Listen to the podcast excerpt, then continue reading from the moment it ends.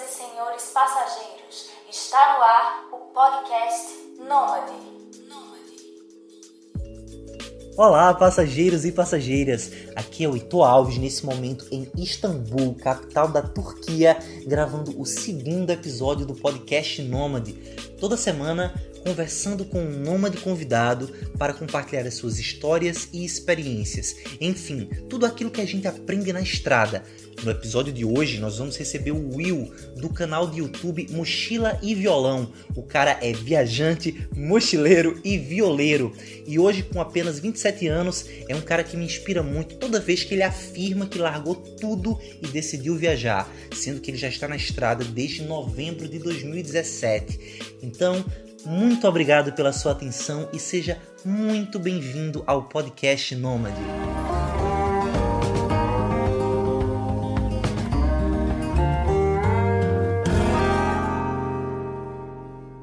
Então, Will, seja muito bem-vindo aqui ao podcast Nômade. E eu vou começar com uma pergunta super de praxe, cara. Você nasceu em qual cidade e em qual estado? E qual foi o seu processo para assumir uma vida nômade? Uau, bom. Eu nasci em São José dos Campos, São Paulo. Essa é fácil de responder. Agora, cara. Putz, eu não sei, velho. Acho que foi mistura de muita coisa, cara. Eu comecei minha vida nômade, por assim dizer, através de um amigo que me mostrou como funciona esse negócio de trabalho voluntário, de work exchange, né, que você trabalha em troca de alimentação e hospedagem. Isso foi em 2016. E através desse amigo eu conheci um site que chama helpex.net. E cara, vendi, eu tava com um carrinho na época, vendi esse carro e fui pra Alemanha, velho. Passei três meses lá. Mas assim, com a intenção de voltar pro Brasil e continuar minha vida normalmente. Quando eu voltei pro Brasil, eu não dei conta de continuar minha vida, não, velho. Eu simplesmente falei, cara, não tem como, velho, não tem como. Agora eu descobri o que eu quero fazer e eu vou fazer. Eu ainda fiquei mais um tempo, tipo, fiquei ainda mais uns uns oito meses no Brasil, mas depois meti o pé mesmo e agora tô nessa vida aí, faz mais de um ano. Eu tô vivendo mais ou menos a mesma coisa, cara. Eu tô na, na estrada há quatro meses. Da hora. Mas o tempo passa, menos eu imagino como vai ser a volta. então, cara, isso é foda, né? Na verdade, eu, eu não sei, para mim eu acho que nem tem mais volta num futuro próximo, assim, eu não consigo nem imaginar, cara. É feito aquele filme do Matrix, né, do Morfeu, quando você toma a pílula não tem como... É, tipo isso. É aquela máxima, depois que você vê, não tem como desver. Cara, tipo isso. Não, por, não que seja, tipo, perfeita, sabe? A vida de nômade, não é não. Sim, sim. Mas. Eu não sei, eu só não sei se eu consigo me encaixar a vida a tradicional, volta, né? sabe? A vida tradicional. E eu nem tenho, na verdade, a que voltar. Tipo, eu tenho minha família no Brasil, sim, meus amigos. Mas eu não tenho, tipo, um trabalho me esperando, uma universidade me esperando. Eu não tenho nada que me, me prenda ao Brasil além da minha família. Então. Exatamente. a mesma coisa, cara. Eu tô meio que nessa mesma pegada.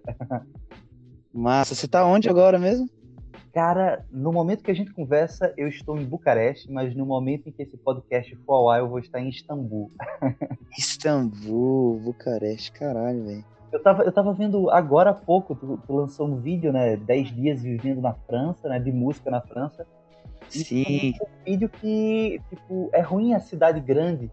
E eu tô pensando agora, eu estava em Aveiro, que era em Portugal, que era uma cidade de 80 mil habitantes. Aí vim para Bucareste, que tem acho que 2 milhões de habitantes, eu já tô achando um inferno. e eu vou para Istambul, cara. Eu vi ontem, Istambul tem 15 milhões de pessoas. 15 milhões, cara? É maior que Londres, velho. Eu fiquei tipo, o que eu vou fazer lá? Nossa, eu não imaginava, não, cara. Eu pensava que ia ser menos, assim, sei lá, 3 milhões, não sei. Que doido, velho. Eu tenho vontade de ir pra lá também.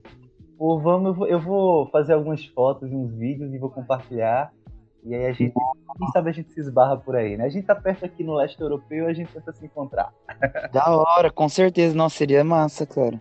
Inclusive, tem algumas coisas que eu vou falar mais à frente, mas assim, o teu canal tem me inspirado muito, pô, porque eu tenho um, um duo folk, né, com Maria, que é minha namorada, a gente é, nós temos uma, uma dupla, tenho disco, tem tudo. Só que no Sim. Brasil a gente era meio que aquele músico normal, sabe? Tocava em festival, lançava CD, música no Spotify. E Sim. depois pra Europa eu comecei a, a, a, querer ser músico de rua, sabe? E aí eu encontro o teu canal e, e o teu canal ele é muito reflexivo e, e eu fico assim babando, sabe? Pelos vídeos, pela experiência.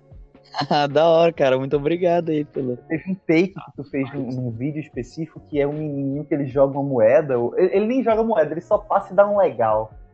Sim, sim. é muito bom. Nossa, isso foi foda, isso foi bom mesmo. Esse dia, esse lugar, cara, em específico, eu tava no sul da França, no, na região dos Pirineus, e essa cidadezinha se chama Saint-Giron. Cara, eu tava indo tocar lá, tipo, acho que três sábados seguidos eu toquei lá. E foi o melhor lugar, cara, que eu já fiz música na rua, assim. A galera é muito. É uma cidade que já tem uma vibe bem alternativa. Tem umas comunidades hip e tal. Tem uma galera que vive em Kombi, esse tipo de coisa. Então é outra energia, cara. A galera para pra te escutar, pra trocar ideia, sabe? Saber por que você tá fazendo isso, de onde você veio, enfim.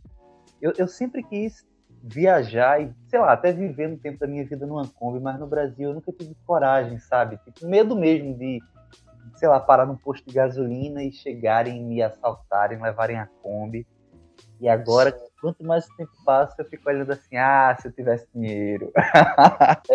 Sim, cara, com certeza. Quando a gente tá, em, em, na estrada, as três coisas que, pelo menos que eu sinto, né? As três coisas que a gente precisa para viver é comer, um canto para dormir e o transporte. E meio que a Kombi ela já resolve duas coisas, né? Ela resolve o transporte e resolve o teto.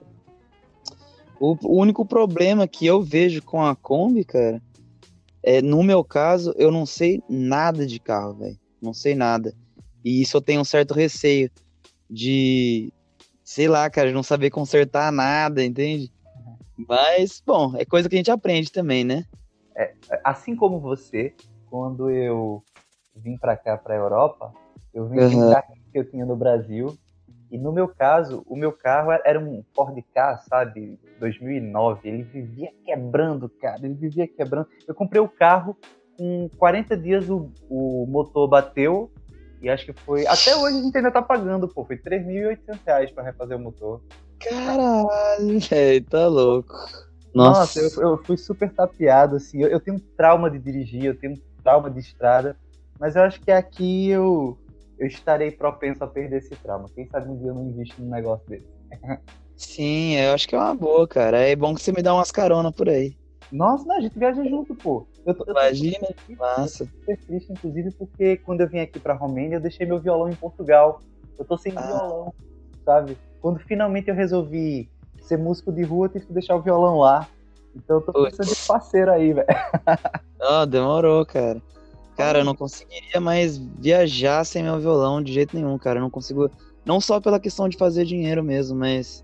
É um amigo, é né? Minha grande companhia. Sim, a música hoje para mim é uma grande companhia.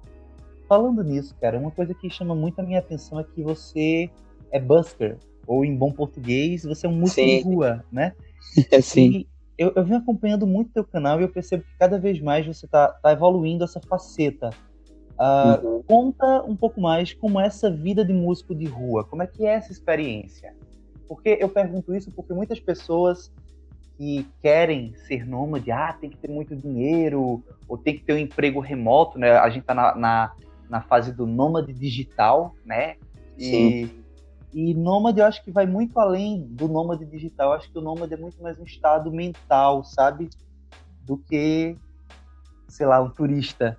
E aí, como é a tua vida como nômade? Como é a tua vida como músico de rua? Cara, é... Bom, atualmente eu não faço só a música, porque eu tenho outros interesses, além de. O YouTube, por exemplo, é uma parcela da, da minha vida, a música também é uma parcela. Mas o meu grande interesse mesmo, cara, são línguas estrangeiras. Então, assim, para fazer música na rua, normalmente eu, eu fico em hostel e tal. E isso não, não é o que eu realmente curto fazer. Eu curto estar na cultura local mesmo, sabe? Vivendo com algumas famílias no trabalho voluntário e tal. Eu não tô vivendo só disso. Porque um dos objetivos meus com essa viagem é aprender algumas línguas específicas. O francês, que já foi, agora o croata e o italiano. E se eu só viver da música, eu acabo ficando muito, cara, em hostel e tal, e eu não consigo fazer isso que eu quero fazer. Entendo. Então eu acabo mesclando um pouco. Eu vivo um pouco, faço um dinheirinho ali com a música, mas também faço trabalho voluntário na casa de algumas famílias, faço um pouquinho de couchsurfing, visito alguns amigos que eu vou fazer ao longo do caminho. E minha vida é uma mescla de tudo isso. Então eu não sou só um músico de rua, mas hoje o que me dá dinheiro é só a música, isso sim, de fato. Agora, essa vida, cara, dependendo do lugar que você tá, ela pode ser muito boa. Tipo, agora eu tô em Zagreb, na Croácia. Ontem eu toquei de manhã por assim umas duas horas e eu consegui fazer 300 cunas. Cara, com 300 cunas eu consigo ficar três dias num hostel e comer bem, velho. Tipo, bem mesmo. Comer umas paradas que eu curto, frutas e tal, sem passar perrengue. 300 então, dá, dá quanto em euro, mais ou menos? Em euro dá, tipo, uns 35 euros, eu acho. Caramba, velho, é muita grana, pô. É muita grana, é muita grana. E aqui na, na, na Croácia, em Zagreb, é, acima de tudo, cara, nossa, vira, vira um, é um dinheiro que dá para fazer muita coisa com ele, sabe? Então é isso, tipo, eu trabalhei ontem de manhã, duas horas, que mais ou menos trabalho, né? Tava tocando música que eu já faria em casa. Sim. E agora eu posso ficar três dias de boa, sem fazer nada, se eu quiser. Só que não é sempre que isso funciona dessa maneira. Tem dia que você vai tocar na rua e você vai ganhar 2 euros, 3 euros. Tem dia que você vai ganhar 65, que foi o recorde que eu fiz na França. Mas não dá para contar, sabe? Que você vai sempre ganhar 30 euros, 60 euros. Tem uns dias que são zoados. Tem dia que chove. Vez, a primeira vez que eu fiz basket, eu acho que eu ganhei, eu lembro, 15 euros e 60 cêntimos. Foi lá em Portugal. Mas. eu fui pro mesmo local, empolgado, assim, que, pô, acho que vou ganhar uma média de 15 euros aqui nessa ponte e tal. 2 euros. É, é isso, cara. Aqui, velho. Putz, é foda, é foda. É. Depende de muita coisa, sabe? Depende de da energia que você tá no dia, do horário, do, do dia da semana. Cara, é muita coisa. E muita coisa a gente não tem controle. Uhum, é verdade, é verdade. É, uma coisa que eu fico também super curioso, cara, é, você comenta que gosta de espalhar música brasileira pelo mundo. Sim. O seu repertório, ele é exclusivamente português? Cara, é, eu diria que 95, 97%. Cara, tem três músicas estrangeiras que eu normalmente toco. Como que não? Do Onda Vaga, ou do Gustavo Pena, que é em espanhol, essa eu canto. E tem duas do Bob Marley que normalmente eu canto, que é Redemption Song e Soul Rainbow. Só essas três, cara, de música estrangeira. O resto é tudo música brasileira e assim, muita música. Eu vou fazer um eu fiz já na verdade um vídeo do, de todo o meu repertório. Eu editei ali, tipo, uns 30 segundos de cada música. E eu vou soltar. Não sei quando, mas em breve eu vou soltar isso. E, cara, sei lá, tem umas 50 músicas aí que eu toco. Que massa, cara, que massa. Como é cantar músicas portuguesas, no caso, músicas brasileiras, né? Uhum. Para os agrebinos lá na Croácia, aí na Croácia? Cara, é massa, velho. Tanto aqui quanto em qualquer lugar, acho que a música brasileira é sempre bem recebida. É uma língua, como as pessoas me, me disseram algumas vezes, que mesmo sem cantar, ela já é musical. A língua falada já é musical e que soa muito bonita. Então é bom, cara. A galera normalmente curte. Nossa, eu tô muito curioso porque eu, eu geralmente eu canto as minhas canções. Sabe? Sim. Uma ou outra, um outro cover, mas geralmente é, são as minhas próprias composições e em Portugal tava tranquilo, sabe? Eu toquei nos cafés também, o povo participou. Teve até, assim, gente cantando refrão, aplaudindo, batendo palma. Mas... Na rua era, as pessoas paravam e, e, observavam e eu entendia que elas estavam entendendo, né? Mas uhum. eu estou muito curioso para cantar uh, em um país que não entende nada de português, assim. E eu sempre olho tu cantando e tu sempre coloca. Eu, eu vi um vídeo que tu fez, acho que foi até numa feirinha nessa cidade que tu citou na França, tu cantou Ventania. Sim, sim.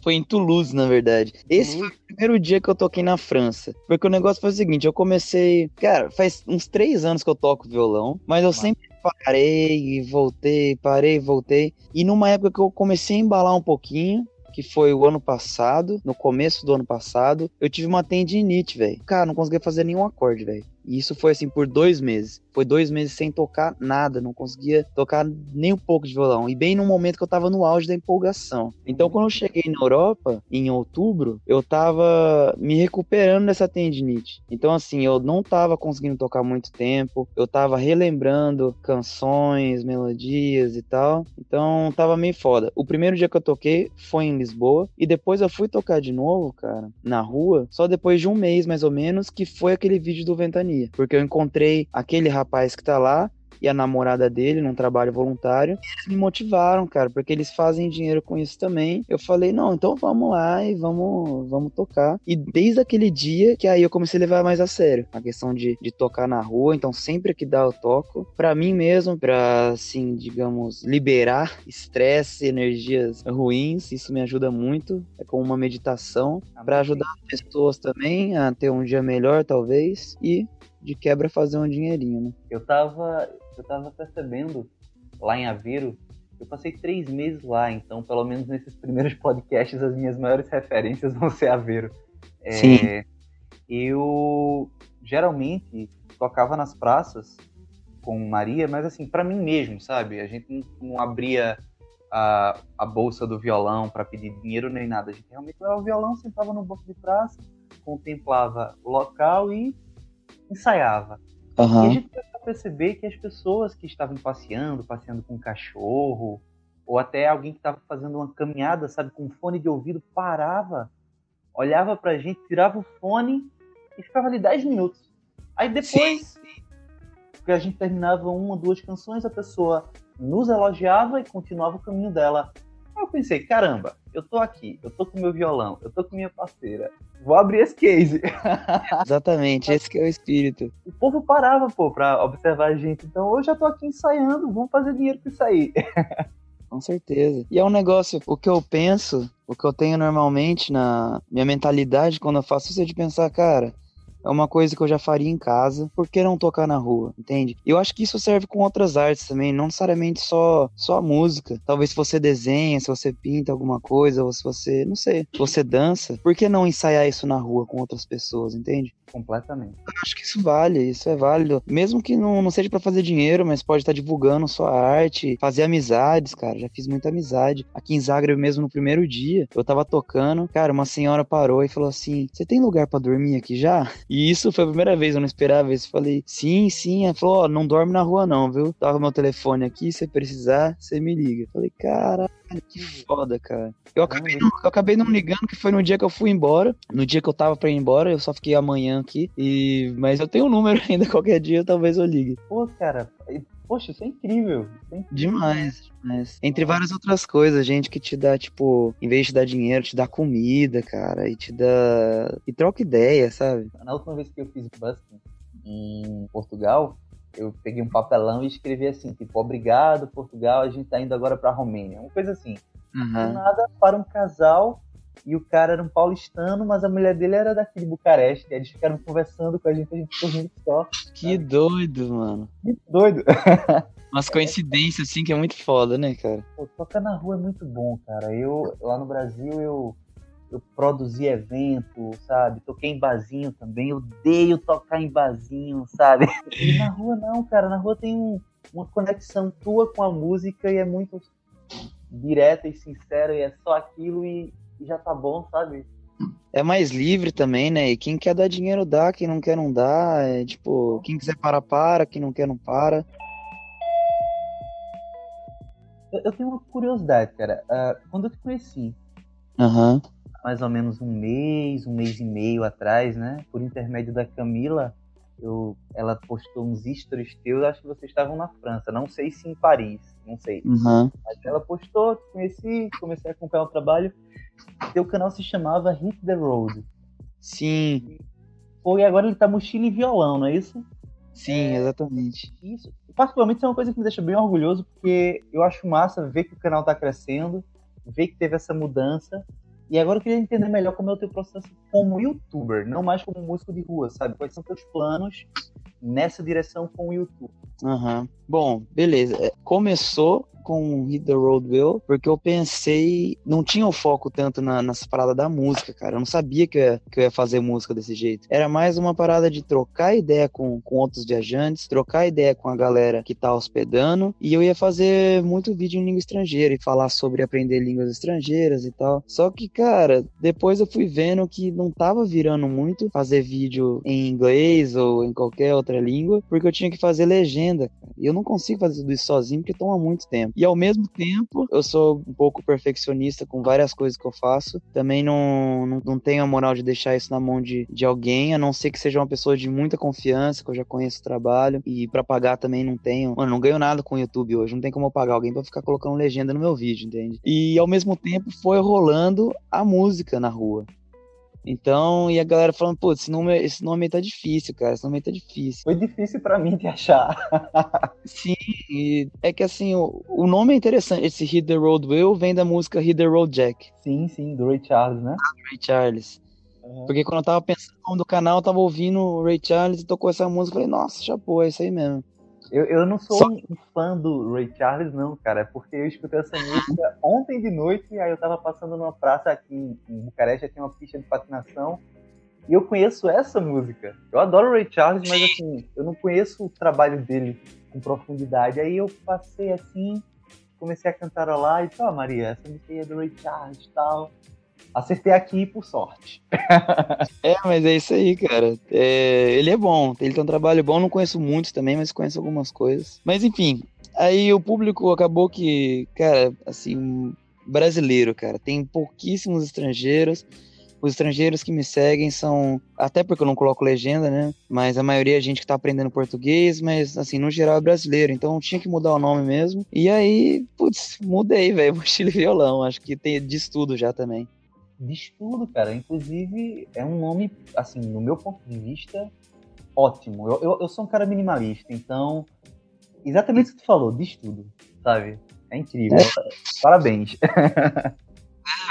Valeu. Acho que eu dei uma certa sorte aí do momento de vir essa inspiração aí. Bom, tá dando certo, tá dando certo. E assim, eu não sou a única pessoa que elogia, né? Tu, tu foi elogiado pelo Eliezer do canal Via Infinda, não foi isso?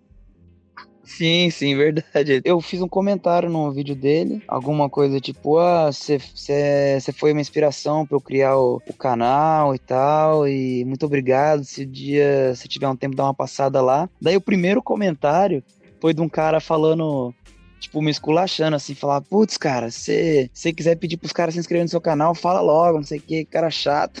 Aí embaixo os caras começando a criticar esse cara, tipo, pô, o canal do cara é da hora, velho, não fala bosta e tal. E aí o Eliezer comentou embaixo. Pô, se inscreve lá, o canal do cara é bom mesmo. E, e aí foi massa, cara.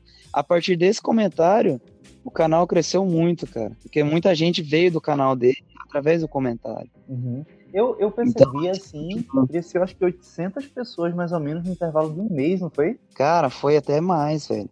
Na verdade, teve em um dia, por um comentário, cara, eu ganhei, tipo, 600 inscritos, velho. Só que isso, assim, não, agora, por exemplo, vai, assim, sei lá, tá indo de 15 em 15, 15 por dia. De vez em quando tem um pouco mais, mas assim, devagar. Mas também, cara, sem pressa. No momento eu tô mais interessado de criar uma conexão real com, com, o, público, com o público que eu já tenho, sabe? Porque também não adianta nada você ter um monte de, de inscritos e aí depois você publica vídeo e a galera não tá interessada em assistir, velho. O seu canal, inclusive, eu acho muito bom porque ele tem uma pegada muito reflexiva, sabe? É, tu teve um vídeo que eu assisti que estava falando sobre a faculdade, né? Sobre Sim. A, a, tua não identificação com aquilo. E quando eu assisti aquele vídeo, eu fiquei, meu Deus, eu tenho que falar uma coisa para esse cara. Eu vou falar agora, inclusive, porque outras pessoas que estiverem escutando aproveitam e, e aprendem também. É, eu não sei se tu sabe, eu tenho mestrado e fui durante algum tempo professor de administração. Ó, oh, que massa, cara. Cara, é, é, é, mais ou menos, mais ou menos. e aí o que, que acontece? É, tu falou que tu escrevia os teus trabalhos e os professores muitas vezes não estavam interessados em ler. E eu, eu assistindo aquele vídeo pensando uh, pelo ponto de vista dos professores, sabe? Pô, esse cara realmente tem razão, porque principalmente na área de administração, tem, é, tem muita, muita gente que estuda administração, então é um mercado muito difícil e muitos professores eles acabam indo para o mestrado por falta de opção, não é por vocação. Que não foi para o mercado, ele não tem uma experiência, ela não tem uma bagagem para é, ensinar administração, né? o que eu costumo dizer, um conhecimento emocional de, de, de empreender, sabe? E tá ali só reproduzindo as teorias, então é um cara que ele tem uma certa desconexão com aquilo ali. Ele está muito mais por falta de opção. Claro, não estou dizendo que são todos os professores, né? Sim, sim. E quando tu falou aquilo, eu pensei, caramba, velho, que droga. As pessoas, elas não fazem o que querem, muitas vezes, né? Na maioria das vezes, as pessoas vão seguindo um padrão e esse inconformismo que tu tinha na faculdade, que eu também tenho, sabe? Eu também tive durante muito tempo e a gente conseguiu quebrar e, e agora está aí pelo mundo conhecendo outras pessoas, outras culturas. É muito inspirador, velho, para as pessoas que estão sempre naquele modo automático, sabe? Cara, como foi essa experiência, velho, na faculdade? Assim, aproveita, cita agora pra quem tá ouvindo. Como, como foi essa frustração, velho? Cara, primeiramente, só quero dizer que, cara, esse vídeo em especial deu para me conectar muito bem com muita gente, cara. A partir desse vídeo eu comecei a receber muita mensagem, assim, muito foda, de gente, porra, velho, eu também sinto isso, eu também vivi isso. Inclusive, eu acho que você, a primeira vez que você falou comigo, foi através desse vídeo, eu acho. É muito bom, porque isso é o que a galera vive mesmo sobre, sobre os professores também, cara, a grande maioria tá lá sem saber por que tá na faculdade, sabe? Tá, tá lá dando aula porque é o que deu para arrumar na vida e não tem vocação para dar aula. Pelo menos essa foi a minha experiência na faculdade, cara. Quando a pessoa gosta de dar aula, tipo, tá lá, putz, sabe, eu, eu quero ensinar, eu quero ensinar e aprender também, né? Porque o professor que não tem a mentalidade de que também pode aprender com o aluno, ele também não serve, cara. Exatamente. É uma troca. É uma troca. E assim, a, a, grande maioria, cara, eu não sei, tipo, 80, 90% dos professores que eu tive ao longo das três faculdades que eu passei, dos oito anos que eu passei dentro de universidade, não, não servem para ser professor. Isso, assim, para mim é claro, claro, claro mesmo. Em 2009, no segundo semestre, eu entrei na, pro curso de Ciências da Computação na UFLA, no Federal de Lavras. E lá eu fiquei, cara, uns quatro anos enrolando no curso. Tipo, não gostava do curso, só que não sabia, não, não me encontrava em nada, não sabia o que eu gostava de fazer. Eu ainda não tinha conhecimento, assim, que eu gostava de ler, de literatura, de aprender línguas estrangeiras. Não tinha ainda conexão com, com um instrumento musical, apesar que eu gostava muito de escutar música. Não escrevia. Cara, eu não sabia fazer nada, velho eu fazia só, eu me divertia, sei lá. Eu, o que eu gostava de fazer é conversar com a galera. Sempre fui muito extrovertido, muito sociável. Depois disso, eu acabei descobrindo que eu gostava de, de ler, cara. Quando eu tinha 21 anos, comecei a ler por prazer. Com um amigo e uma ex-namorada que eu tinha na época. E aí começou a mudar tudo, velho. Mudei de curso, aí fui para um curso ali, não, isso aqui é mais fácil, sistema de informação. Vou, vou só formar, cara. Cara, não dei conta. Psicologicamente não dava, não dava. Faltava tipo um ano para formar, até menos, até talvez um semestre. Falei, não, vou largar essa merda aqui. Larguei. E fui para letras, cara. Isso em 2015. E aí eu fiquei. Estudei, voltei para casa dos meus pais, estudei pro Enem e passei no curso de letras no FMG. E lá eu fiquei três anos. E desde o primeiro semestre, já dando aula também no, umas escolas de idioma. E, cara, aí veio um monte de frustração, assim, uma atrás da outra, cara, sinceramente. Porque era o curso que eu gostava, cara. Eu falei assim, cara, esse é o curso feito para mim, velho. Se eu, não, se eu não me der bem em letras, eu não vou me dar bem em mais nada. Eu gostava de escrever, gostava de ler, gostava de aprender línguas estrangeiras e gostava de ensinar. Falei, cara, é isso aqui. Só que na hora, ao passar do tempo, cara, não tinha como. É, em relação à escrita, como eu disse no vídeo lá e você falou agora há pouco, os professores não estavam interessados no que eu estava escrevendo. Não importava, cara. Faculdade não é pra criar escritores, é para criar estudiosos da escrita dos outros. E é muito mais robótico do que humano. Eu acho que isso é falta de, de empatia mesmo pro, pro aluno que tá ali, sabe? Eu também sei que não são todos assim, eu tive professores que me motivaram, sim, mas assim, um ou outro, cara, e sei lá, não era, não foi o suficiente, na verdade. Aí em relação a línguas, putz, velho, não tem tanto estrangeiro assim, na, e os estrangeiros que aparecem na faculdade acabam que ficam muito pop, sabe? E não é difícil de fazer uma amizade verdadeira com a galera, então a parada de aprender idiomas, eu tava estudando alemão e português no curso de letras. As aulas eram todas em português, mal encontrava alemão para conversar, então frustração também. E o trabalho, cara, Putz, eu gostei muito da aula, eu acho que foi a melhor profissão que eu já tive. Foram três anos, dando aula em algumas escolas aí que eu prefiro nem falar o nome, e aulas privadas também. Só que, cara, tem um, tem um business muito grande nessa parada de idiomas. E isso era muito frustrante para mim, cara, que eu não queria só, não queria vender mentira para os outros. Não queria estar tá lá dando aula numa escola que eu não acredito.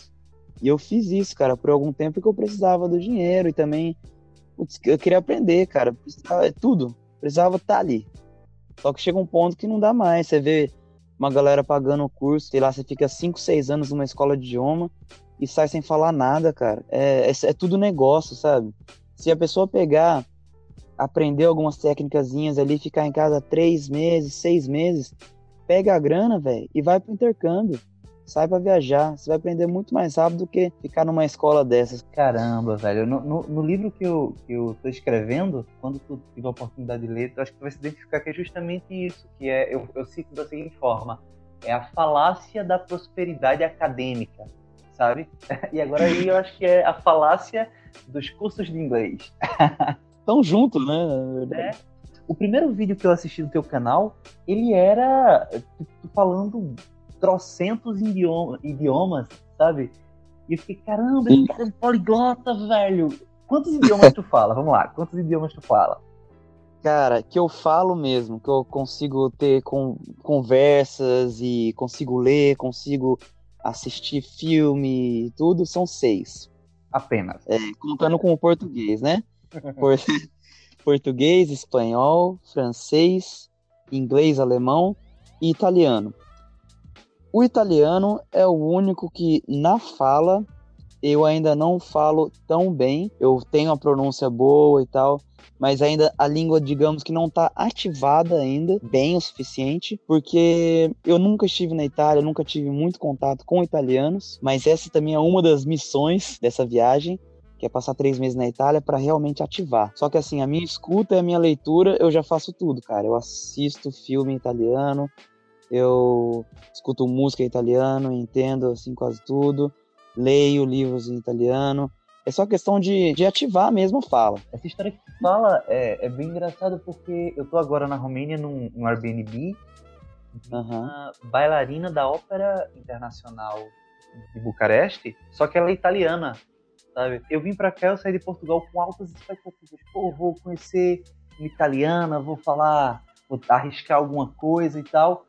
E eu acho que ela é um vampiro, cara, porque ela só aparece às 6 horas da noite, toma algum líquido que tá ali na, na, geladeira e cai fora, sabe? Eu tô bem é, frustrado com isso.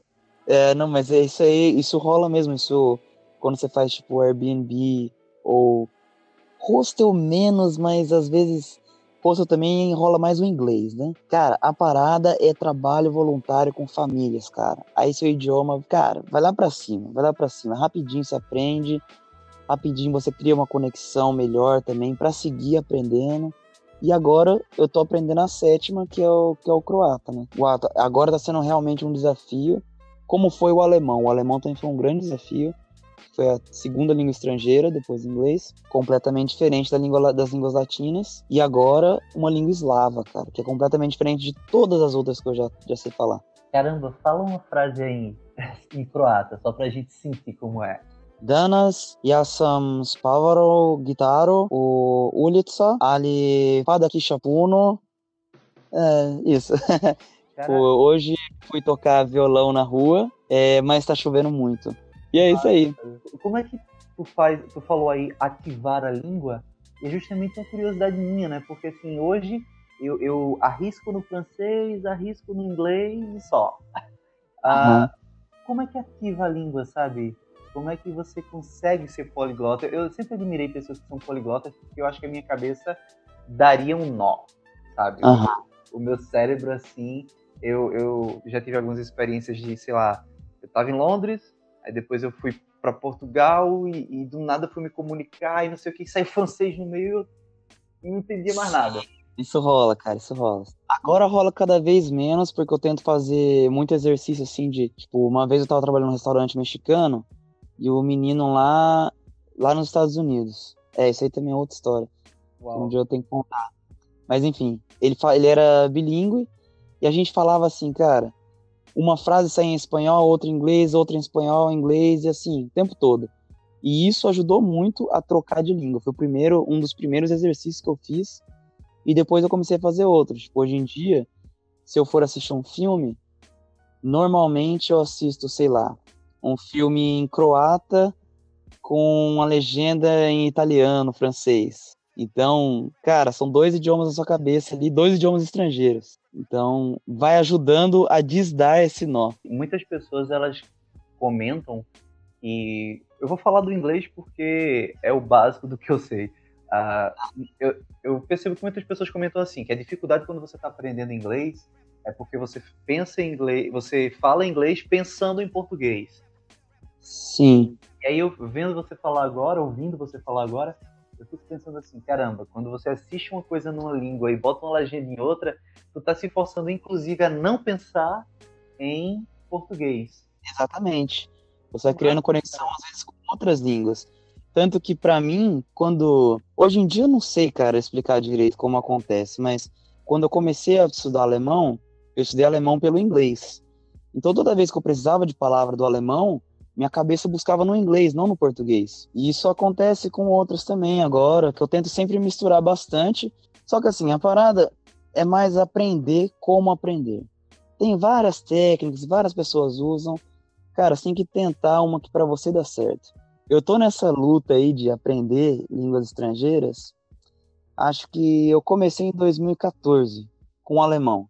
E assim, só que assim, meio que nas coxas e aprendi um pouquinho, depois parava e tal. Nesse ano passado que eu realmente peguei, assim, não, agora, cara, isso aqui virou sério mesmo, peguei firme. E desde, desde ano passado, desde o começo do ano passado, todos os dias eu faço alguma coisa em todas as línguas que eu sei. Só que nesse período de quatro anos, cara, eu tentei e errei em muita coisa. Eu, eu falo aí um pouquinho dessas sete línguas, mas eu já estudei outras também. Eu já estudei mandarim, já estudei, que eu cheguei num nível alto até, mas que agora, não alto, mas intermediário. E até ganhei uma competição, cara, tem que colocar esse vídeo na internet até. Eu ganhei uma competição de cultura chinesa da faculdade, que ganhei não, fiquei em segundo lugar, que era uma apresentação lá de fazer um discurso em mandarim, tocar uma música em mandarim. E além disso, já estudei, cara, estudei Farsi, que é a língua do Irã, que um dia eu vou retomar ainda. Já estudei um pouquinho de russo, já estudei um pouquinho de japonês. Já estudei bastante coisa, cara. E hoje eu vi que eu, eu encontrei a minha maneira de aprender a língua. E aí que entra nessa parada que você falou de ativar a língua. Para mim, hoje, a melhor maneira é criar primeiro o vocabulário passivo. A gente tem os dois vocabulários, tem o vocabulário passivo e o ativo. O ativo está na sua fala e na sua escrita, e o passivo está na sua leitura e na sua escuta. A primeira coisa que eu faço hoje é deixar meu vocabulário passivo muito grande, de maneira que eu consiga entender o que as pessoas me falam, ou entender assim grande parte do que elas me falam. Porque isso também é mais importante, mais interessante para mim. Eu tô mais interessado em entender a mensagem do que falar, cara. Se eu falar assim, zoando a gramática e falando com erro e tal, cara, isso para mim não, não importa. O que me importa é a pessoa falar e eu entender. Então é o que é a minha a posição que eu tô hoje no italiano. Eu, eu acho que isso que você fala de alimentar o vocabulário passivo, ele dialoga com um conselho que o próprio Eliezer deu em um dos vídeos dele, que ele fala assim: é, assiste filme com a legenda na língua. Por exemplo, assiste um filme em inglês com a legenda em inglês, sabe? Uhum. desde que eu comecei a. Desde que eu peguei essa dica, é, salvo as séries que eu e Maria assistimos, exemplo, a gente tá assistindo agora Breaking Bad, né? Sim, nossa, bom, hein? Já perdi o hype total da série, tá ligado? Mas tudo bem. Tirando umas que a gente assiste junto, uh, eu tô assistindo o Justiceiro, né? Que estreou a segunda temporada, e aí eu tô assistindo ela em inglês, com a legenda em inglês. E desde que eu comecei a fazer esse tipo de exercício, eu percebi que eu fui alimentando esse vocabulário passivo, vamos botar dessa forma, sabe? Sim. Mas o, o, eu tenho um, o Lenilson, né, que foi o, o entrevistado do último podcast, a gente se encontrou em Portugal uma vez e ele disse assim: Cara, sabe uma maneira de aprender línguas também? Eu acho que é sentir, viver aquela língua, sabe? Que é isso que tu busca fazer com o teu trabalho voluntário. É você Sim. criar conexões naquela língua, você se apaixonar por alguém naquela língua, é porque você começa a emular aquilo. E foram duas dicas muito preciosas, essa do Eliezer e essa do Lenilson. E agora Sim. tem um especialista me ensinando que isso é vocabulário passivo. Cara, e, é isso mesmo. Quando você vive a língua, você cria. Fica mais difícil de você misturar as línguas. Hoje em dia eu misturo bem pouco. Às vezes o francês, se eu falar assim, espanhol, italiano eu misturo. Mas porque meu italiano ainda não tem uma conexão muito grande. Porque a língua, para mim, cara, é uma mistura de coisas muito, muito grande. É uma mistura de linguagem corporal, de musicalidade, de como você fala, né? Todo o sotaque, o vocabulário e tal. Cara, e a conexão, a memória que você tem com a língua. A memória que eu tenho, assim, com, com as pessoas, os lugares que eu visitei, as pessoas que eu conversei. Então, tudo isso cria uma base muito mais sólida para você não esquecer a língua, para você ter mais fluência, para você conseguir desenvolver ela de uma maneira muito melhor. Lógico que ainda tenho muito que desenvolver em todas essas línguas, nunca acaba. É sempre quando a galera pergunta assim, ah, mas você é fluente, cara? Eu tenho que perguntar de volta, o que é fluência para você? E é. depois, depois que a pessoa me responde o que ela acha que é fluência, eu posso responder. Para algumas pessoas, eu posso dizer que eu sou fluente em seis línguas. Para outras eu posso dizer que eu sou fluente só em uma no português. E para outras talvez nem no português, né? Então depende muito essa questão da fluência. Mas essa conexão com a língua, cara, é o mais importante de tudo. Eu fiquei pensando, sabe, nisso que você falou agora. E eu tenho um trauma muito grande com o inglês.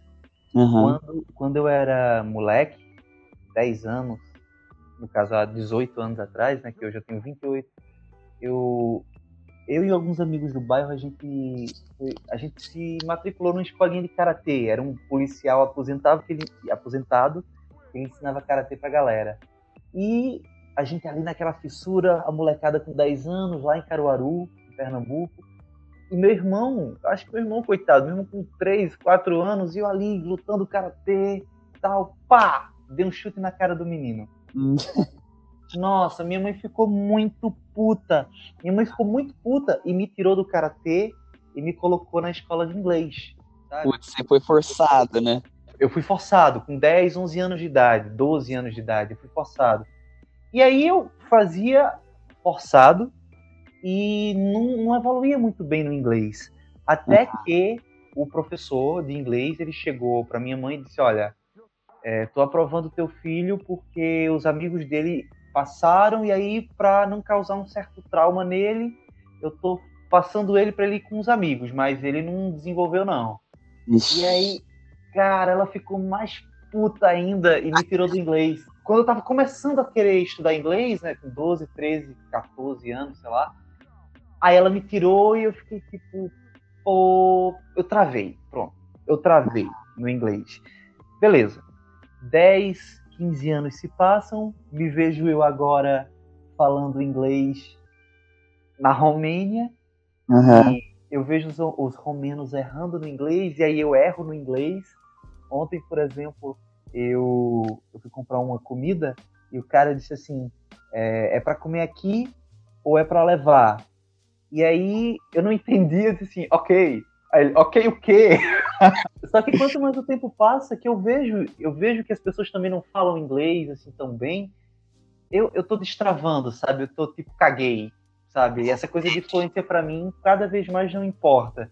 O que me importa é entender se o pedido é para comer ali ou para levar. Exatamente. Cara, essa é a mentalidade que você precisa ter para aprender uma língua, cara. Eu também, assim, eu deixo para quem quiser discutir se eu sou fluente ou não, que discuta. Para mim, não interessa. Eu não quero nem certificado de nada. Não me interessa nada, velho. O que me interessa é a comunicação. Deu para comunicar ali? Perfeito, cara. Perfeito. E, e se não der também, cara, você dá jeito, né? Vai nos gestos, escreve. E... Enfim, é isso. Comunicação, cara. O, e o da hora da língua, de aprender línguas, para mim, por exemplo, é para me comunicar. Quanto mais línguas eu aprendo, mais eu comunico com as pessoas. Porque aí a gente entra em outra história que muita gente me pergunta, a precisa de língua para viajar, precisa de saber uma língua estrangeira. Inclusive, tu colocou isso no vídeo hoje, né? Fiz, fiz um pouquinho, só um, ali um minutinho que eu falei rápido. Cara, eu, a minha pergunta que eu preciso fazer de volta para as pessoas é, cara, o que que você vai fazer no país se você não souber falar nenhuma língua estrangeira? Porque sua, sua viagem vai, vai se reduzir a quê? A você, a pessoa, se você viaja com um amigo ou uma namorada, namorado, a essa pessoa e as outras pessoas que você encontra que falam a sua língua. Que no caso, sei lá, agora eu tô na Croácia. Ninguém fala português, velho. Imagina se eu vier aqui sem falar, só falando português. Eu não vou conversar com ninguém, velho. E se eu falar só inglês, aí tá, a inglês, tipo, aumenta já as pessoas com quem você pode se conectar. Mas ainda assim, é muito diferente, cara.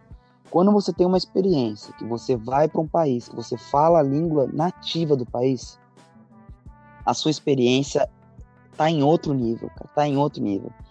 Então, quando a galera fala assim, dá para viajar com inglês? Dá. De fato, dá, velho. De fato, dá. Normalmente, com exceções, mas normalmente, as áreas mais turísticas, assim, vai ter alguém lá aqui para falar um pouquinho de inglês, mas tem muito país que também não rola. Mas, cara, se você fala a língua local, você vai ser convidado para festas, você vai fazer amigos, você vai entender como a cultura funciona, velho. Então essa é a grande diferença de falar ou não falar. Dá para viajar sem falar? Dá, velho. Porque você não precisa falar muita coisa. Você mostrou o dinheiro, apontou para coisa que você quer comprar ou comer, já era, a pessoa vai te dar e acabou. Você chega num rosto, você dá seu passaporte, a pessoa escreve no papelzinho o valor que você tem que pagar, você tira o valor, paga e acabou. Tipo, é simples assim. Você não precisa de nenhuma língua pra você falar pra você viajar. A vida nômade não precisa ser silenciosa, né? Exatamente. Aí que tá. Pra mim, sinceramente, tem uma mensagem muito muito foda de um filme que chama Into the Wild, foi traduzido como Natureza Selvagem, eu acho, né? Na Natureza Selvagem. E que é tipo Happiness is only real when shared. A felicidade só é real quando compartilhada. Eu acho que eu coloquei nesse vídeo também. Cara, isso define para mim a viagem, cara. Minha viagem é feita de pessoas. Monumentos, eu cago, velho. Eu cago pra monumentos, sinceramente. Tem uns que é legalzinho assim, mas. Cara, enjoa. Enjoa. Você você vai passar uma semana em Paris, você vai passar uma semana olhando pra Torre Eiffel? Você não vai, cara. Você olha ali, você fica um pouquinho, putz, bonito, legal, mas depois você chega, chega. Inclusive porque eu acho que a vida nômade ela não é uma, uma atividade turística, né? Exatamente, exatamente. Cara, pra mim, eu não tô de, eu não tô de férias também, é minha vida, sabe? Isso é minha vida, então a minha vida é feita de, de fazer amizade, de ter relações amorosas, sabe? De. Putz, é outra coisa também. Se você tá afim de, de encontrar garotas ou uns caras, enfim. Se você falar uma língua estrangeira, cara, que seja o inglês, vai aumentar já o seu as suas possibilidades. E se você fala a língua do país, cara, vai aumentar mais ainda essa possibilidade, sabe? De ter relações amorosas, de fazer amizades, de tudo, velho. De conseguir emprego. Tudo. Tudo, tudo, tudo. Então, tem muito. É engraçado, quando eu fiz esse, esse canal, eu não. Eu não esperava público jovem, tipo, jovem adolescente, 14, 16 anos. E tem uma molecada assim que me manda mensagem, cara, tipo, que já tá planejando um mochilão e tal, o que, que eu faço, não sei o quê. Cara, a primeira coisa que eu falo, velho, pega esses, sei lá, se o cara tem 16 e quer viajar com 18, eu falo, cara, Pega esses dois anos seu, velho, e dedica esses dois anos inteiramente a você aprender um espanhol ou inglês, velho. Melhor coisa que você pode fazer pro seu mochilão. E depois o resto você vê lá na frente. Quando você tiver com seus 18, se tiver fim de sair com 18 mesmo, aí você resolve todo o resto. faz diferença completa. E, cara, mas outra coisa, só saindo um pouco da, das línguas, mas uma coisa que eu sentia já quando dava aula e agora com o YouTube é a questão da, da responsabilidade da posição que você tá. E eu me sinto cada vez mais responsável, velho. Quando eu vejo uma galera nova assim, que tá assistindo, que tá buscando inspiração nos meus vídeos, eu tomo muito cuidado, cara, com as coisas que eu falo, com as coisas que, sabe, para não deixar aparente assim, para ninguém pensar que, cara, isso aqui é um sonho, vou viver, vou virar mochileiro, vai ser mó da hora minha vida, não, cara. Tem um monte de perrengue também, não é só diversão, não. E é, são adolescentes que estão estão criando sua, sua identidade ainda e tentando se encontrar no mundo. Essa é a visão que eu tenho. Inclusive, eu tento não. Eu parei um pouco de. Nos primeiros vídeos que eu fiz, eu falei que, que alguns caras me, me influenciaram a ter o canal e tal. Já pensei até de falar de alguns outros. Mas hoje em dia, cara, eu tento não falar nada de questão de influência. Porque às vezes você fala, putz, esse cara me influenciou. Aí o cara vai e faz uma puta merda, faz um vídeo fazendo alguma coisa que eu não sou de acordo, sabe? E aí eu me sinto já. Porque eu me sinto muito responsável, cara, pelo que eu tô fazendo, pelo que eu tô falando, pelo exemplo. Tipo, dar, dar o exemplo, essa que é a parada. Era uma última curiosidade por hora. É. é, uma coisa que eu percebo, tu tá no momento em Zagreb, mas tu passou um grande tempo viajando pela França, né? Sim. Um rolê bem grande aí. E eu achei massa que tu citou que utilizou vários aplicativos, assim, tipo o Couchsurfing. Sim. E, inclusive, uma coisa que é bom te contar, eu conheci o, o app BlaBlaCar assistindo um vídeo teu, velho. Ah, eu... que massa! Eu, eu, foi até um vídeo que tu pega uma carona com uma francesa que ela te oferece uma torrada, né? Sim, sim. Aí tu comenta, pô, o cara, é, o cara é, desmarcou a carona, tal, vou ter que pegar um ônibus, um trem, uma história foi um perrengue, foi um perrengue. Sim, rolou isso aí. Eu fiquei curioso, velho, assim, tipo, quais são os aplicativos que tu costuma utilizar, sabe? Quais são, assim, uma dica para nômade mesmo, sabe? Quais, quais apps são bons para tu? E aí? Ó, oh, agora, agora vem uma má notícia, na verdade. Infelizmente, bom, BlaBlaCar funciona, cara. Só que você precisa ter um telefone do país, que não é o meu caso. Porque a galera às vezes te liga pra, em cima da hora, assim, para querer desmarcar ou pra mudar os planos, que nem aconteceu comigo. Se você não tem um telefone, cara, fudeu. Perdi a carona por, esse, por essa razão. Então, assim, funciona mas você tem que ter aí um, uma maneira de. Você tem que ter uma internet móvel para ou o telefone, né? Os dois, para você ter a segurança de não perder uma carona. Esse é o primeiro, o BlaBlaCar, mas é útil, sim, é muito útil. Couchsurfing. Cara, Couchsurfing virou um negócio muito bizarro, cara. Muito. Que a galera tá usando como Tinder, velho, pra buscar sexo mesmo. Então, hoje em dia, eu tive experiência. Assim, os, Couchsurfing que me aceitaram, cara, foram todos, sem exceção, experiências incríveis. Como os que eu tentei mostrar no, no vídeo aí, nessa sequência de, de três vídeos que eu soltei, que vai sair o quarto na semana que vem. Tu foi para um templo budista, né? Por intermédio Sim, do. Foi, um, foi pra um templo budista por intermédio do cara. Auspicioso. Não, cara, muito, muito bom, muito bom, assim. Cara, todas as experiências com Couchsurfing que, que que me aceitaram, de pessoas que me hospedaram, foram boas. A parada é, cara, se você for um homem viajando sozinho, muita gente não vai te aceitar. Isso aí já é um, é um fato, é um fato. Então, já reduz muito. Cara, eu gastei muito tempo já mandando mensagem para as pessoas para receber nãos. Hoje em dia eu já consegui assim encontrar uma maneira de mandar uma mensagem de maneira que eles me respondam. Então, assim, hoje em dia todos me respondem. Nem que seja para dizer não, mas eles me. Eles pelo menos tomam um tempo para responder uma mensagem. Só, cara, eu gasto muito tempo para fazer uma mensagem é, pessoal, sabe? Para pessoa, leio o perfil para mandar, para receber um punhado de não. É muito tempo. Então, hoje em dia, é muito mais viável para mim usar esse mesmo tempo para tocar na rua, fazer o dinheiro e pagar um hostel. Ou um Airbnb, se eu quiser. Ótima dica, ótima dica, na verdade. Chegou nesse ponto, pra mim tá, tá nesse ponto. E tem uns caras, cara, muito. Tem uma galera muito escrota, velho. Muito escrota. Teve um cara mesmo, já rolou em Zagreb, já rolou em, na Itália. Na, em... Ou não pode falar? Não, posso falar, vou falar mesmo que a galera tem que saber disso. Massa. Cara, os dois caras, os caras chegaram, falaram, ah, beleza, eu vou te hospedar e tal. Aí eu falei, ah, beleza, mano, manda o endereço aí. Aí os caras vêm com uma conversa tipo, ah, então, mas é o seguinte, é que aqui em casa a gente é nudista, eu só ando pelado e você vai ter que andar pelado aqui também se você vier aqui. Hum. Aí eu já, putz, que bosta é essa, né, cara? Eu já, putz, ó, valeu, cara, valeu aí. E ou então os caras vêm com um papo assim, tipo, então, mas é para você ficar aqui, você tem que fazer uma massagem em mim, ou você tem que me deixar fazer uma massagem em você. Então, porra, velho, o aplicativo não é para isso, tá ligado? Sim, sim. Eu fiz, eu fiz uma grande amiga em Portugal através do Couchsurfing.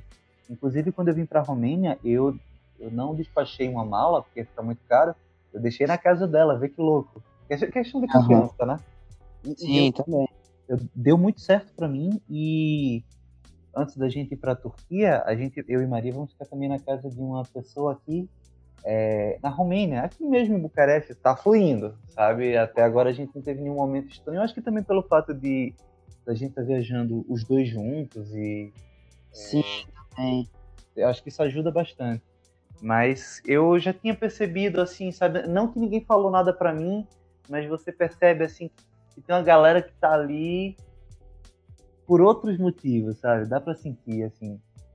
Exatamente, cara. Isso, isso é foda. Eu, eu fico meio bolado, assim, eu não curto, porque, cara, tudo bem. Você tá, somos seres humanos, às vezes temos atrações por outras pessoas e tal. Já rolou eu ficar com, com pessoas que me hospedaram, mulheres que me hospedaram, mas eu não fiz isso por essa intenção.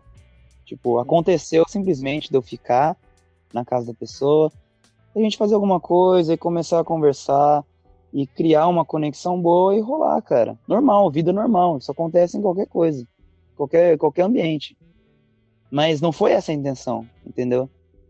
Eu não, ela não me hospedou com essa intenção e nem eu procurei ela com essa intenção. Com essa intenção. Foi simplesmente a troca de ter um lugar para ficar e ter a troca cultural e tal, e acabou rolando. E eu acho que isso é válido, isso é normal, faz parte da vida. Agora a galera usar isso, sabe? Mal intencionado mesmo, eu acho que é zoado, cara. Mas enfim, né? Tem gente de todo mundo, de todo tipo, e, e é isso. Ah, inclusive, eu tava conversando com, com a Camila, né, esses dias, sobre o Couchsurfing, e ela me falou que ela, quando ela colocou no Couchsurfing que ela ia viajar para para França, ela recebeu aproximadamente 10 mensagens de pessoas convidando ela para ficar na casa deles. Hum. Enquanto eu preciso mandar, tipo, 20, 30 mensagens para conseguir uma, tá ligado? Caramba, cara, Não, assim, droga. Realmente, assim, é foda, cara. Como homem, viajando sozinho, se você não tiver participando dessa. Se você não tiver afim de trocar essas massagens e tal, tá foda de conseguir. Tá foda tá mesmo. É um ponto assim que eu não tenho mais paciência, cara. Eu simplesmente larguei mão mesmo. Mas vamos ver, vamos tentar. Eu não sei se você sabe, mas eu vou viajar um pouco com a Camila também. Sim, sim, eu tô, tô por dentro, cara. Vocês vão passar juntos e tal, eu tô por dentro. É, a gente vai passear um pouco junto aí, vamos ver. Assim, se rolar uma semana massa, se rolar um mês massa, se rolar mais tempo massa. Vamos ver. Enquanto o caminho ali tiver o mesmo para os dois, a gente vai fazer isso. E a gente também vai tentar isso aí, de pedir couchsurfing com duas pessoas. E vamos ver o que rola. Eu mantenho as pessoas atualizadas depois de como vai ser essa experiência. Espero que dê certo, cara. Não, mas vai dar, cara, vai dar, vai dar. É, uhum. Quando a gente começa a entrar nessa vida nômade, uh, é como se a vida ela fosse uma espécie de jogo, sabe? Tipo, você tem as fases, ai, você tem que passar no Enem, passar no vestibular, arranjar um estágio, sabe? E quando você entra na vida nômade, é como se você tirasse o, o cartucho, né? CD, o, e você agora fosse para versão 2, que é um jogo de mundo aberto, né? Exatamente, cara. Você agora não tem mais que andar apenas para direita, feito Mario. Você Sim. agora está é, no mundo aberto e você tem que desenvolver muitas novas skills, né? Muitas novas habilidades, inclusive, uh, por exemplo, se comunicar em outro idioma, tentar aprender um idioma local, pedir um Uber em outro país, Sim. dormir no couchsurfing, coisas assim que fazem parte das habilidades, mas assim, no final das contas tudo vai te deixando um pouco mais forte, um pouco mais rico culturalmente e principalmente, no meu ponto de vista, com menos medo do mundo, sabe? A gente que veio do Brasil, é, a gente está habituado a ver muita violência no mundo Sim. e a gente, agora mesmo na Romênia, eu estava andando com Maria e ontem eu tive um, uma falta de ar, sabe? E aí eu comentei com ela, eu tô me sentindo como se eu estivesse andando numa parte específica do Recife que eu nunca queria andar na minha vida de noite, que era na, na Praça do Derby, é uma praça lá, ela é bonita tal, mas de noite ela é muito esquisita, sabe? É um bairro muito esquisito.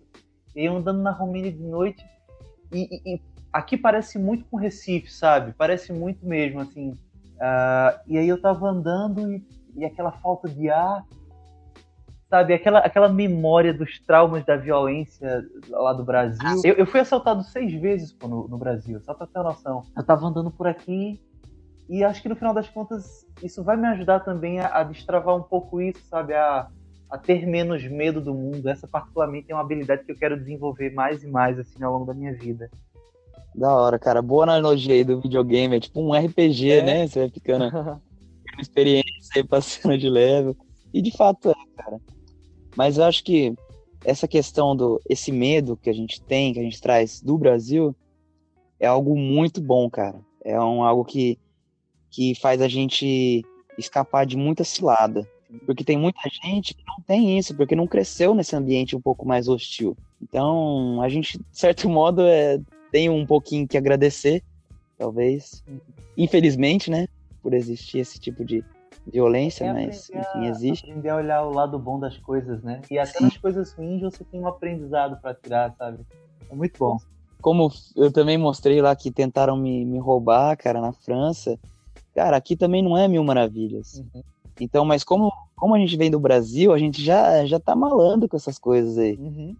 A galera não vai passar a perna na gente tão fácil, não, sabe? E, ah, e outra coisa, mudando um pouquinho, voltando pro Couchsurfing, uma coisa que funcionou para mim, cara, é o Couchsurfing informal, velho. É você conhecer as pessoas, as pessoas falar, ah, velho, pode dormir lá em casa. E, e você vai, fica na casa da pessoa. Que simples. Isso é um negócio que tem rolado pra mim, cara. Rolou na. Os últimos quatro dias que eu passei na França, eu passei na casa de uma moça, amiga do cara que me hospedou, que me levou pro templo budista. Que legal. A gente conversou e tal. Ela falou: ah, você pode ficar lá em casa se quiser. Pô, fui e fiquei lá, cara. E foi massa também. E um dia, na primeira viagem, primeiro mochilão pra Alemanha, cara, tinha um dia que eu tive. Eu teria que dormir na rodoviária, porque eu tinha que pegar dois trens para chegar na família onde eu ia fazer o trabalho voluntário. Mas teve um problema na estrada, lá nos trilhos, tava congelado, eu acho. E o primeiro atrasou, e por consequência, eu perdi o segundo. Ia ficar na rodoviária no inverno, velho conheci um moleque lá, sangue bom pra caramba, trocando ideia e tal, não sei o quê. E acabou que ele falou, cara, eu moro em Hamburgo, você quer dormir lá no meu sofá? falei, ah, demorou, velho, vamos lá. E fui pra casa do cara e ficamos lá, cara, tomando cerveja, assistindo um show do Pink Floyd na televisão. Que massa. E tipo, massa, foi uma massa, totalmente assim, aleatório, sabe? Pô, então, se a gente tiver aberto. E outra coisa, que só aconteceu porque eu falava alemão, cara. Se eu não falasse alemão, não ia rolar esse tipo de coisa. Porque ele não falava inglês, ele só falava alemão. Cara, que incrível. Entende? Então é o tipo de coisa. Quando eu falo, cara, que a língua estrangeira abre portas, não é só profissional, não, é todos os tipos de portas. Legal, velho. Bom demais, bom demais ouvir tua experiência. Eu queria te agradecer, tá certo? Por toda Sim. essa atenção que tu deu pra gente. E espero que a gente se encontre fisicamente em algum momento. Sim, com certeza. Tá certo? E dizer só que eu gosto muito do teu canal e espero que ele cresça bastante aí, velho. Valeu, cara. Valeu mesmo. E valeu por, por ter me convidado também, cara. Eu gostei muito. É a primeira vez que eu fui entrevistado na minha vida, então achei também, cara. Tô me sentindo especial. Bom, velho. Você, você é uma pessoa especial. obrigado, obrigado, cara. Você também e putz, boa sorte aí no trabalho com os podcasts também. Você também tem, você é carismático, cara. Você se comunica bem, eu tenho certeza que isso vai dar certo. Tem muita gente interessante aí no mundo para ser entrevistada. E é isso aí, cara. A gente vai tentar se encontrar ainda, viu? Vamos. Agora, meus planos por hora é o seguinte: eu tô indo para Istambul, mas depois eu vou voltar para Bulgária, depois vou ficar ali em Montenegro, Sérvia e tal. E tá nos meus planos passar pela Croácia. Então, quem sabe a gente não se esbarra. Da hora, cara.